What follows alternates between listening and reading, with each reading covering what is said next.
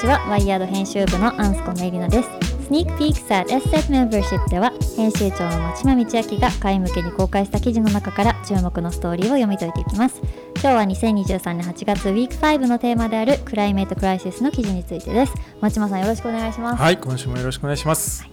えー、今日は特別ゲストをお呼びしていましてフリーランスとして野外フェスの裏方のお仕事やあの編集ライターのお仕事をされている葛原慎太郎さんです。葛原さんよろしくお願いします。よろしくお願いします。はい、葛原さんにはもうワイヤードカンファレンスをサポートいただいたり、ね、もう記事をいろいろまとめていただいたり多方面でお世話になっているんですけれども今日は松島さんのセレクト記事が野外イベントということもあって、まあ、野外フェスの広報とか運営とかその裏側っていうのをよくご存知である葛原さんにもいろいろご意見をいただきたいなと思ってお越しいただきました。あのー、少し前に幕張で開催されたソニックマニアはい、なんかあのグライムスを撮影するイーロン・マスクが話題になってましたけど。すごいな、はい、あの現場にもいらっしゃったんですよね。そうなんですよ。はい、まあ、普通にお客さんとして行っていてで、グライムスのあの DJ ライブを見ていてで、うん、明らかにおかしいなって動きをしてる人がいたんですよねステージの上に。あの演者そっちのけで仁王立ちしていて、はい、でなんなんだろうなと思って。で最初は全然誰かわからないみたいな。はい。まあそんなに近くでもなかったので僕は、あのシルエットが見えていてまさかねと思ってツイッターを開いたらあのステージから僕らを撮影してたんですよ、イーロン・マスクが。ああ X で。はい。あそう。でうわ本人だと思って、はい、無邪気につぶやいたらあの X で。はい、X, はい、X でポストしたら、はい、あのちょっとバズってしまいました。イーロンマスクもしかして自分が主役だと思ってる可能性あるよね。いや本当にあのー、お好きな方がいたら申し訳ないですけど彼のことが、え自分勝手なやつだなと思いました。あのー、でも葛原さんやっぱり最近いろんなあのフェスお手伝いしているといいますか。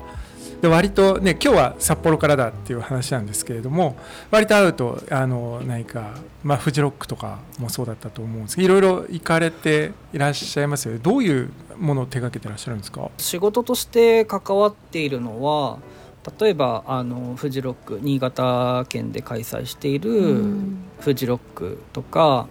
あとは5月の終わりに愛知県で開催している森道市場っていう、まあ、これはあの主催チームとしてはフェスじゃなくて市場であるって言い方をしてるんですけどっていうのとか、まあ、あとはこれから秋に開催する、えー、朝霧ジャム朝霧高原で開催する朝霧ジャムとかそういったものは、えー、いつも仕事としてスタッフとして関わってます。さまざまでお忙しいかと思うんですけど結構やっぱり夏はかなり暑いっていうのでいろいろツイートも見てたんですけど熱中症対策とかっていうのは何かされてますか、まあ、スタッフとしての立場だとある程度こう、うん、なんていうんですかね車で荷物とかをこう自分たちの居場所に搬入できるので荷物を、うんうん、その中にあの水をガサッと持ってきてしっかり水を飲むとかできるので、うん、まあ、ある程度こうなんていうんですかね自分たち自衛はできるんですけど、うん、まあ、スタッフよりも、まあ、お客さん来場者とかあとは飲食出店者さんとか、うん、あとまあ演者さんとかもそうですけどそういう人たちの方が全然この辛いと思いますね。地球沸騰時代のフェスは。うん、こう暑さとかいろいろ大変になってきているという感じだと思うんですけど、まあ、ちょっとそこから本題に入っていきたいと思っていまして、まあ、今週のテーマ「クライメートクライシス」で町場さんのセレクト記事も、まあ、野外イベントと気候変動に関するものですよね。はいあのバーニングマンですね。知る人ぞ知るというか、うん、日本でもいろいろ言ってることあことある方いると思うんですけれども。はい、うん。タイトルはこの「バーニングマンは気候変動による死のスパイラルから抜け出せるか」です。あのリード部分ざっと見ますと毎年8月最後の月曜日にネバダ州の砂漠に数万人が集まるバーニングマンですがあの気温の上昇激しさを増す砂嵐化石燃料への依存が40年近く続くこの一大イベントの存続を脅かしていると書かれています。バーニングマンっていうと本当に砂漠、うん、もう最後にいろいろ燃やすっていうイメージがあるんですけれどもそもそもこうどんなイベントかっていうとこころから町間さんお願いできますか？はい、えーと、バーニングマンなんですけれどもこれアメリカのネバダ州の、まあ、砂漠で年に一度行われるイベントなんですね。でもうあの30 40年近くあの最初は本当少数の人たちから始めたものなんですけれども基本的には8月の最終月曜日から1週間。だから今ちょうど、あの行われている最中なんですけれども、今年も、まあ、砂漠何にもない砂漠の中にみんなが集まってそこで1週間を過ごしてで最後に真ん中に据えているその、まあ、人形バーニングマンと言われるんですけれどもそれをみんなで燃やして終わって全て何事もなかったかのようにみんなで撤収して終わるっていう、まあ、ちょっと不思議なフェスティバルなんですよね。松島さんは行きたいとか行かれたことあるとか？行きたいのはありましたね。行ったことないんですけれども、うん、割と今回の記事の中でも、うん、まあ、1回これアメリカの住んでる人でも行くと50万ぐらいかかるみたいなことが書いてあるんですが あのこれポイントがとにかくこの記事のポイントはその砂漠なんで何にもないんですよ。だから、まあ、1週間自助自立で自分たちでちゃんと1週間この砂漠で暮らせるものを持って自立してかつお互いを助け合いながらそこでこうオフグリッドの暮らしをするっていうのがすごいポイントで、あのバーニングマンって例えばこう銃の掟じゃないけどそういうこう10か条っていうのは決まってるんだけれども、うん、その中の一つに商業主義とは決別する。要するにお金使っちゃいけないんだよね。例えば。うんだからみんなで持ってきて助け合って全てを自助自立でこうやり取りしてこう生活するとか、まあ、あと最後何物を起こさないっていうのも一つあって、うん、要するにあらゆる持ってきたものを全て持って帰ってゴミを一切出さずに最後砂漠にして返すっていういろいろねルールがある中でやってる。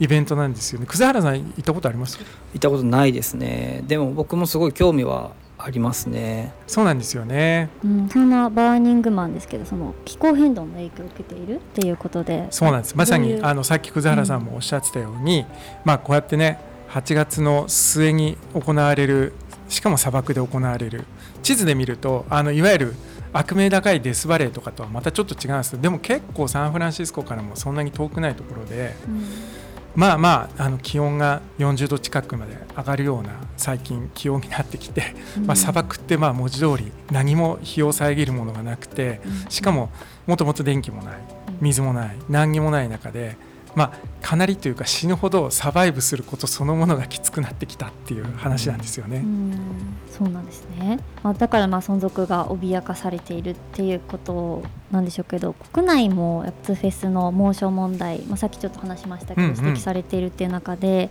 まあ、葛原さんってこの国内外のこういう状況っていうのをどういうふうに捉えてますか？なんかまあ変わらざるを得ないよねとは思います。ただこれって別にその野外フェスとか音楽フェスに限らない話だと思ってて今年やっぱりその夏フェスって言われるものいくつかあの行きましたけど本当に暑いんですよ。でまあ、今年暑くて来年どうなるかってのはまたちょっとわからないですけどでもまあ基本的にはこの傾向が続くなら前提が変わっちゃうよねって思ったんですよね。その、なんか天気がいいからこの時期にやるとか台風が来ないからこの時期にやるとかなんかある程度こう前提が共有されててその前提の上でこの時期に開催するっていうのはこう歴史的に積み上がってきたんだと思うんですけど、うん、歴史前提が変わっちゃうでそれはこう、うん、いろんなものに関係する話だと思ってて農家さんだってそうだしレストランみたいなものもそうかもしれないしなんかエンタメにも限らないし住宅みたいなのもそうかもしれないしあらゆるこう、うん、ビジネスとかなんかこう社会活動みたいなものの前提が変わっちゃうんだろうなっていう気がしました。そうなんですよね。その上でちょっとまあだからこの記事まあワイヤードだからちょっとこう皮肉が入ってるような記事なんですけれどもこうバーニングマンの面白いところって要するに誰も強制してないわけですよね、うん、別にやんなくていいのに、8万人とかそういう人たちがみんな大金はたいて、まあ、そこに1週間だけ集まるっていうこの行為は一体そもそも何だったんだっけっていう、まあ、例えば農業とかねその暮らしの中でこう熱くなってきて今までやってきたことがこうできなくなってくるっていうことで前提が変わってきているっても葛原さんおっしゃる通りだったなと思うんですけれども、うん、ななんていうかさらに言うと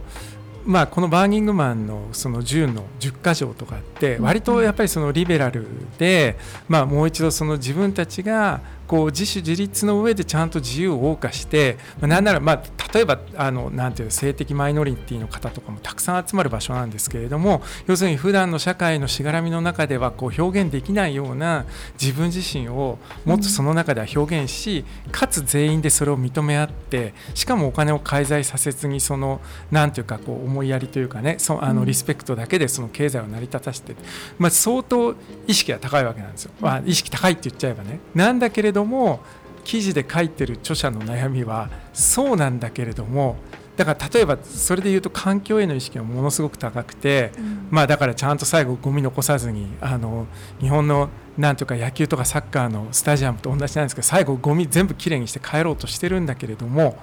でも最近もう暑すぎてクーラー使わずにいられないから結局ガンガン電気その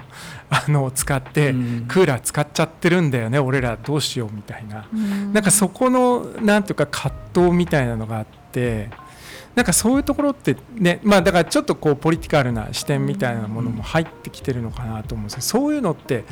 なんかこうまあ多分日本のフェスの中でもそういう意味ではいろんな文脈から成り立ってるものがあると思うんですけれども、例えばね環境みたいなものって割とこう普及してきてるのかなと思うんですがどどうですか？そうですね。まあフジロックなんかは昔から世界一クリーンなフェスって言われていて、まあ、全然ゴミが落ちてないよとかあと僕がその仕事で関わってるあのアバロンっていうエリアはエネルギー、えっと、発電機をハイ油で回していたりとかあの NPO ビレッジがあったりとかするエリアでそういうあの社会的なメッセージの発信とか実践とかっていうのはあの結構やってるなと思います。あとは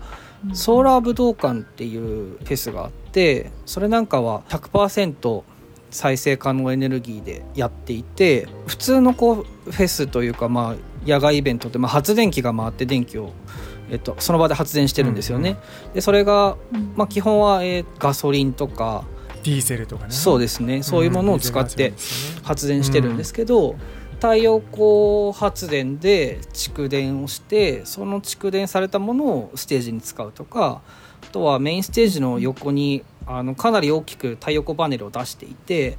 その場でも発電していて、うん、あのあらゆる電気があの再生可能エネルギーで賄われてるっていうフェスがあったりとか、うんうん、日本のフェスの中でもいろいろ挑戦はありますね。まさにこの記事の中でもやっぱり一つの葛藤はその再生可能エネルギーがもっと成熟してくるのと、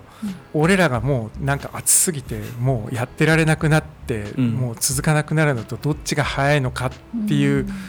なんか叫びが聞こえてくるような記事なんですよね。でだからやっぱりこう再生可能エネルギー系もそれこそ太陽光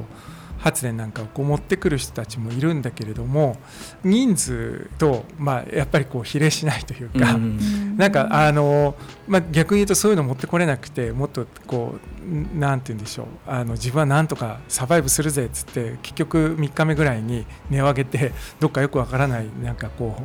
太陽光発電でクーラー効いてるようなところに逃げ込んでいくみたいなのも結構あるみたいで、だからなんか割とそこの問題はちょっと面白いなと思っていてかつ、まあ、僕は結構この記事読んで、うん、まあねあのバーニングマンやばいんじゃないかっていうタイトルはついてるけれども、うん、実はなんか再生可能エネルギーがもうちょっと成熟してくれば逆に本当にみんな何時間かかけて砂漠行って、うん、わーって騒いで帰っていくっていうのをやりやすくなんじゃないのかなと思う。そういう未来もありえるよなって逆に思うところではあったんですよね。例えば EV とかで行くにしても。そうそうそうそう。充電器が今ないからあのいくらそのクリーンなフェスティバルやろうって言ってあのみんな EV で乗りつけたとしても、うん、6時間かかってついて充電できなかったら一体どうするんだみたいな話がねやっぱりあるっていう。そういう意味ではね記事の中でも一つポイントになってるのが、まあ、やっぱりそういった意味で主催者の側に、まあ、結構もうちょっとこれもともとはバーニングマンって何もない砂漠でやるってことが趣旨ではあるんだけれども、言ってしまえば、まあ、例えば EV 充電器みたいなのを再生、ね、ソーラーパネル作って、なんかそういうインフラもうちょっと作ってよっっていうこう要望が結構出てきてるらしいんですよね。でもまあバーニングマンってもともとがあの自分のことを自分でやろうぜっていう人たちが何万人集まってくるとこだから、まあなんかその運営側みたいなのはあるって言えばある。そうなの。あの基本的には一応あのまさに今の DAO みたいなあのフラットな組織っていう体裁はしてるんだけど実はそうやってこう運営組織が The Organization 略 Org っていうのがあるんだけれども割とそこはやっぱりあんまりそこまでコミットしないでやっぱり自助自立でやってよっていう感じで、まあ、そこもちょっとね結構揺れ動いてるところではあるみたいなんですよね。葛原さんにお伺いしたいのがやっぱりその今バーニングマンも開催意義もともといろいろルールとかがある中でやっぱ気候変動があって変えていかなきゃいけないみたいな時に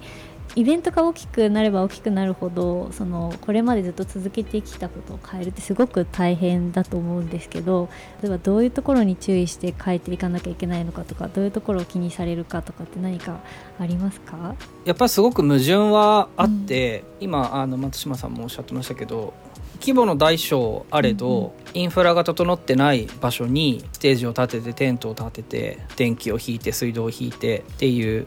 あの条件を整えてやるっていう場合が、まあ、野外フェスの場合は多いので、うん、例えばその、まあ、ご飯も誰かがあの持ってきてくれないと誰も食べれないので。えー、ご飯を持っていきますと。ただレストランであの6人来るから6人分の料理をなんて準備するっていうことにはできないので、うん、やっぱりざっくりみんな持ってくるわけですよね。うん、でそうするとやっぱりフードロスの問題ってどうしたって発生しちゃうだろうし、うんそれはやっぱりスタッフもそうなんですよね。スタッフ用のあのケータリングっていうのは絶対必ずあるんですけど仕事が忙しければあのお昼食べれなかったりするし、うん、じゃあ食べれなかったそのお弁当夜2食分食うのかって言ったらそうじゃないんで、うん、どうしたってやっぱ廃棄になっちゃうみたいなこともありますし、うん、やっぱ何もないところに何かを持ってくるからこそ、余分に用意しなきゃいけないものっていうのはいっぱいある。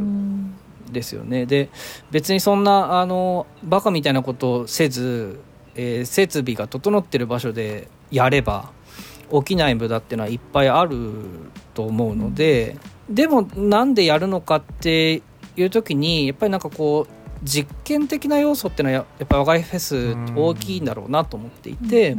何万人とか何千人の人が集まってバーニングマンなんかは本当にその独自のルールを課してそこでこう人がどういうふうに過ごすのかっていうのはすごい壮大な実験の場だと思うんですけど、うん、そうじゃなくてもじゃあここはここの場だけではうん例えばなんだろうな貨幣経済に頼らずやってみようみたいなのとか、うん、プラスチックを排除したらどうなるんだろうとか、うんうんうん、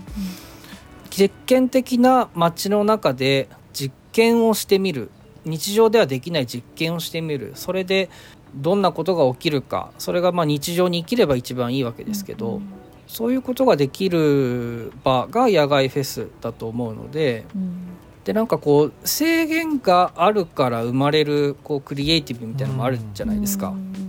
って考えるとその地球温暖化になってきてできないことが増えてくる。やれない時間が増えてくるとかやれない時期が増えてくるっていうその制限があるからこそ新しい何かが生まれるかもなとか、まあ、逆に生み出さなきゃいけないのかもなとも思いますし、まあ、何よりも本当に楽しくてものすごくこう、まあ、人生の中でめちゃめちゃ大事にしてる人が多いですよね、うん、野外フェスって。さんをはじめ。そういう意味でももう そうですね。なんかそういう人たちのこうなんていうんですかね情熱っていうかあの気持ちがある限りはやっぱりなんか続けていきたいなとあの野外フェスのカルチャーが絶えないようになってほしいなみたいな思うので、うん、制限があるからこそ新しいものを生み出しつつ、うんうん、これからもちゃんとこう存在意義をあの示していかないといけないのかななんていうふうには思いますね。いや。あの実験の場っていうのすごいですよね。まさに。あの、この S セットメンバーシップも一応スペキュラティブゾーンっていうあの スペキュラティブな実験の場って言ってるんですけれども、うんうん、まさにあでも本当さっきちょっとその再生可能エネルギーというかそのソーラーパネルのことでも言ったんですけどまさになんかいや俺ちょっとバーニングマンめちゃくちゃ楽しみたいからちょっといけるやつ作るわって言って、誰かが作ればそこからブレイクスルーがあるかもしれないとかやっぱり話見てるとね、みんながちょっとずつ工夫するわけですよね。なんかもう外が全部ギンギラギンで太陽光を跳ね返すような、まあ、テントを持ってきたりとか、まあ、やっていってなんかね僕90年代とかってそういう意味ではまだまだね野外フェスの文化が成熟してないからなんだろうな、うんうん、みんなこうなんていうの女性とかハイヒールで来ちゃったりとか男性とかももう本当 T シャツ短パンで来たらもう雨降ってみんなもう低体温症でやばいみたいなこととかもう全然野外でずっと過ごすってことがどういうことなのかってこと自体が全然こう成熟しなかったんだけれどもやっぱりねそのアートドアカルチャーと野外フェスカルチャーってそこからこう日本でもどんどんどんどん育ってきてでまさに葛原さんおっしゃったようなまあ、一つのねやっぱり文化的なあのもう資産というか軸になってると思うんですよね。これを、まあ、さらにそうやってイノ必要の母じゃないけれども、うん、あのイノベーションが生まれてくる場として捉え直す、あるいはそういう意味でもなんかエンドースしていくっていうなんかそういう、ね、動き出てくるともっとあのいいですよね。そうですねなんかあの大事なのはいろんな人がいろんなことをやることなんじゃないかなと思ってて。うんぱり規模が大きくなると入場料高くなるんですよね、そうすると若い子はいけないし、経済的に厳しいなっていう人も当然いけないので、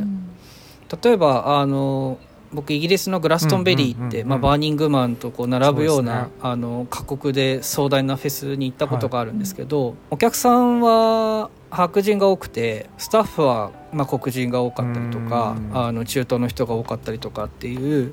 なんかこう目に見える格差みたいなのもやっぱりそこにあるんですよね。なんかこう行ける人だけの楽しみになったら嫌なので、もっともっとこう小さくて DIY なフェスがいろんな場所でやっていればそこだったらあのいけるかもしれない。自分たちでできる範囲のフェスをやればそんなにこう値段高くならないので、うん、そういう場所ならいけるかもしれないしとか、まあ、大きいフェスも、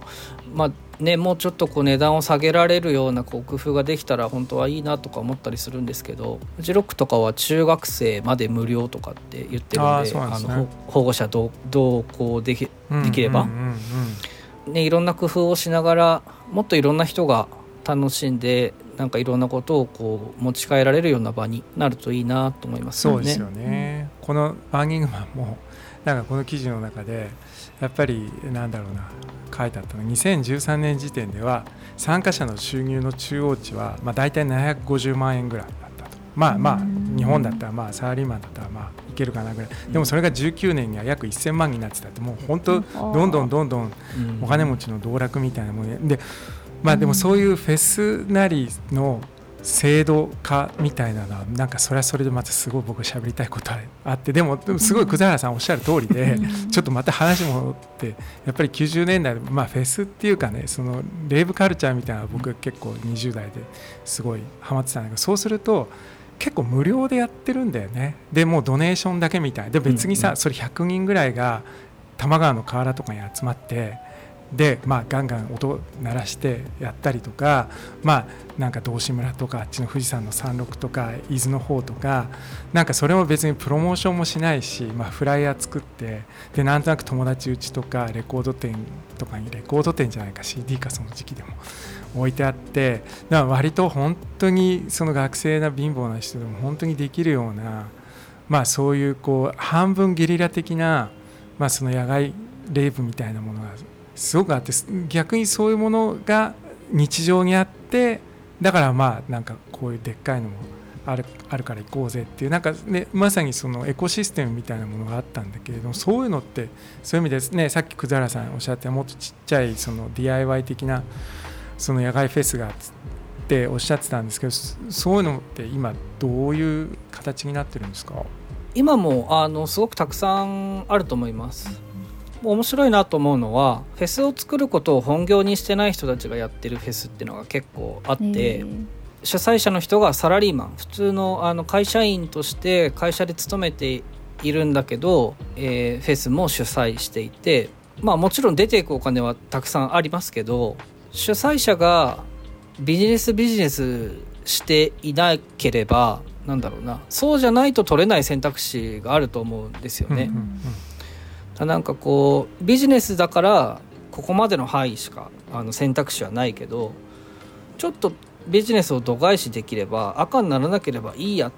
ぐらいな感覚だったらもっと選べる選択肢がいっぱいあるみたいなことってあると思うんですよ。うん、例えば？だからあの例えば、うん、うん、ギャラアーティストにより適切なギャラを払えるかもしれないし、えー、入場料を抑えるか抑えられるかもしれないし、うん、うんと近隣のお店とか宿泊施設とかをこう適切にこう巻き込めるかもしれないしそういったこう自分の懐に全部入れなけれ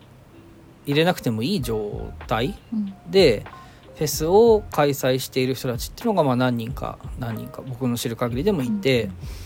そういう人たちがやってることってのはすごい面白いなって思いますけどね。あの大きくなりすぎたフェスの行方みたいなところもやっぱり気になるところがありましてなんかこのメッセージ性のあるイベントっていうのを多くの人に伝えていくために継続拡大っていうのは欠かせないとは思うんですけどそのうちに参加者の温度感もバラバラになっていって、まあ、当初のメッセージが薄れていくってケースももちろんあると思いますし今後そういうイベントっていうのはこう何をどう実践していくといいんだろうなっていうのはうんと大人がいい背中を見せること大事だなと思っていて、なんかなんていうんですかね。これあの僕がなかなかあ僕が、えー、出店を管理する立場で仕事に入ってる時に、うん、えーと、その、まあ、業界ではベテランと言われるような、まあ、出店者さんがいて、でその出店者が全然言うこと聞いてくんないんですよ。うん、でその時にあのもういい加減にしてくれと。うん、あの先輩をちゃんとリスペクトしたいからいい背中見せてくださいよって言ったんです、はい、そしたらこれだいぶだいぶ聞いたらしくてあのちゃんと言うこと聞いてくれるようになったんですよ。えー、いい話だ。実はその人亡くなっちゃって2年3年ぐらい前かな。であの仲間の人があの葛原さんが言ってたこと最後までよく言ってましたよって言ってて、うん、でなんかあそこからそのいい背中をちゃんと見せるって自分の中でもなんとなく大事にしてるんですけど、うんうん、なんかそのコミュニティの中で取るべき行動とかあるべき姿ってきっとあって、でその時に、まあ、若いとか初めて来たとか全然そういうことに興味がなければそのカルチャーとか、うん、そのコミュニティであるべき姿みたいなの分からなくて当然だと思うんですよね。だからこそそのコミュニティが本当に大好きな年上の人たちベテランの人たちがちゃんといい背中を見せるいい行動をとる、うん、あるべき行動をとるっていうのが大事かなっていうふうに思ったりします。ありがとうございます。やばい見せないと。まあ自分が見せれてるかって言われたらね、うん、はいあの非常に背筋が伸びるというか、はい、そうですね。ちゃんとしなきゃなと思いますけど。本当ですよね。なんかすごいあのあんちゃんの質問自体もそのメッセージ性があるけどこうあるんだけど規模が大きくなっていくとだんだんそれがこう難しくてでも閉鎖的でいいわけもないしっていうのそのメディアのしメディアも本当同じだなと思ってやっぱ規模広げていこうと思うと、その分メッセージ薄まっちゃうしでもだからってすごい狭い中でやってれば OK ですって話でもないし、うん、なんかそういう中でちょっと葛原さんのお話もすごいちょっといい話、いいヒントもらえたなと思いました。野外フェスに限らずいろんな業界に当てはまるメッセージ、はい。葛原さんありがとうございます、えこれ以外にも8月 Week 5は、え地表が温暖化するにつれ高層大気は寒冷化している。その不測の影響という記事や Wellbeing Economics 核融合エネルギー噴電の科学に関する記事も公開してますのでぜひチェックしてみてください。最後は編集部やゲストのおすすめを紹介するワイヤードレコメンズコーナーです。今日はゲストの葛原さんに伺いたいと思いますが葛原さんのレコメンドは何でしょうか？僕今あの札幌に住んでるんですけど、はい、札幌在住のテクノユニットで、うん、ラウスバブっていう2人組のアーティストがいて札幌出身はい、えー、はい札幌出身札幌在住なんですけどラウスバブですラウスバブ、はい、この2人の音楽が最近すごい好きでめっちゃ聴いてるんですけどなんていうんですかね。テクノだからってめちゃめちゃテンションを上げるでもなく、下げすぎるでもなく24時間どの時間に聴いてもあのフィットするようなテンションの曲を結構作っていて、最近ずっと聞いてるんですよ。でまだ大学生の2人なんですね。で高校生の時にコロナが来て、うん、そのコロナの時期に活動を始めたんですけどまだもうほんと数年ですか？そうなんですそうなんです。ただあのサウンドクラウドとかで、えーと、めちゃめちゃバズって。今かなりこう音楽シーンの中でも注目されてる2人組なんですけどコロナで制限がかかったじゃないですか生活のあらゆることに。うん、で生活の制限がある、まあ、彼女たちも学校に行けなくなったなんか軽音楽部だったみたいなんですけど、うん、軽音楽部の活動ができない。だから家で、えー、音楽を制作できる録音できる方法っていうことでテクノっていう、まあ、ジャンルを選んで、2人で音楽を作り始めたという2人なんですね。うんうん、やっぱりこう制限から新しいクリエイティブみたいなあの文脈なんですよ。でこれがやっぱり今日の野外フェスの話につながりますね。制限下でのクリエイティビティ、うん、そうなんです。コロナがあったからこそねあのもちろん良くないことがたくさんありましたけどでもこうやって新しい可能性が生まれたりとか今までなかった音楽が聴けるなんか景色が見えるっていうのはやっぱいいことだなと思っていて、それでピックアップさせてもらいました。ありがとうございます。これあの札幌国際芸術祭来年ね行われるの葛原さんも、まあ、運営側で入られていて僕もちょっとご一緒させてもらってるんですけれどもなんかそその時に一度葛原さんから「これいいんですよ」って言ってあの何か Slack で聞いたような気がするんです。これあれですか？芸術祭でも何か絡んでくるんですか？実際に今 YouTube に上がっている SIAF 札幌国際芸術祭のプロモーションビデオの BGM をあの LAUSBUB がやってくれてます。すごい大抜擢ですね。で、札幌国際芸術祭も楽しみですね。はい、いつから？来年1月2月に結構準備佳境ですか今。そうですね。あの10月に記者発表があるので、それに向けてあのいろいろ内容を詰めているところで松島さんにも、はい、いろいろご協力いただいているんですけどもちょっとまたねご一緒にワイヤードとサイフアフでも何か発表できることがあるといいなと思ってますんで引き続きよろしくお願いします。すね、はい、あのアンスコムが札幌出張、あの行きますので。楽しそうですね。あ、そうなんですね。何か全然まだ話してもいないっていうワンちゃんに 話していない間に一週間の出張とかもう決められてるんで。でも久原さん引き続きよろしくお願いします。どうもありがとうございます。はい、今日の出演も本当にありがとうございました。はい、ありがとうございました。はい。えポッドキャストお楽しみいただけたでしょうか？未来を実装するメディアをタグラインに掲げるワイヤードは変化し続ける世界を理解するための情報とアイデアの源泉でありカルチャーからビジネス科学デザインに至るまで生活のあらゆる側面に光を当てます。有料サブスクリプションサービスワイヤード SZ メンバーシップでは厳選された記事や編集長のレター雑誌のデジタル版イベントなどを通してメンバーの皆様にインスピレーションと知的好奇心をお届けします。このワイヤード SZ メンバーシップで公開した注目のストーリーを編集長が読み解く。Sneak Peeks at SZ メンバーシップは毎週土曜配信です。Spotify の Q&A や SNS アットマックワイヤードアンダーバー JP でご感想などお待ちしてますので来週も楽しみにしていてください。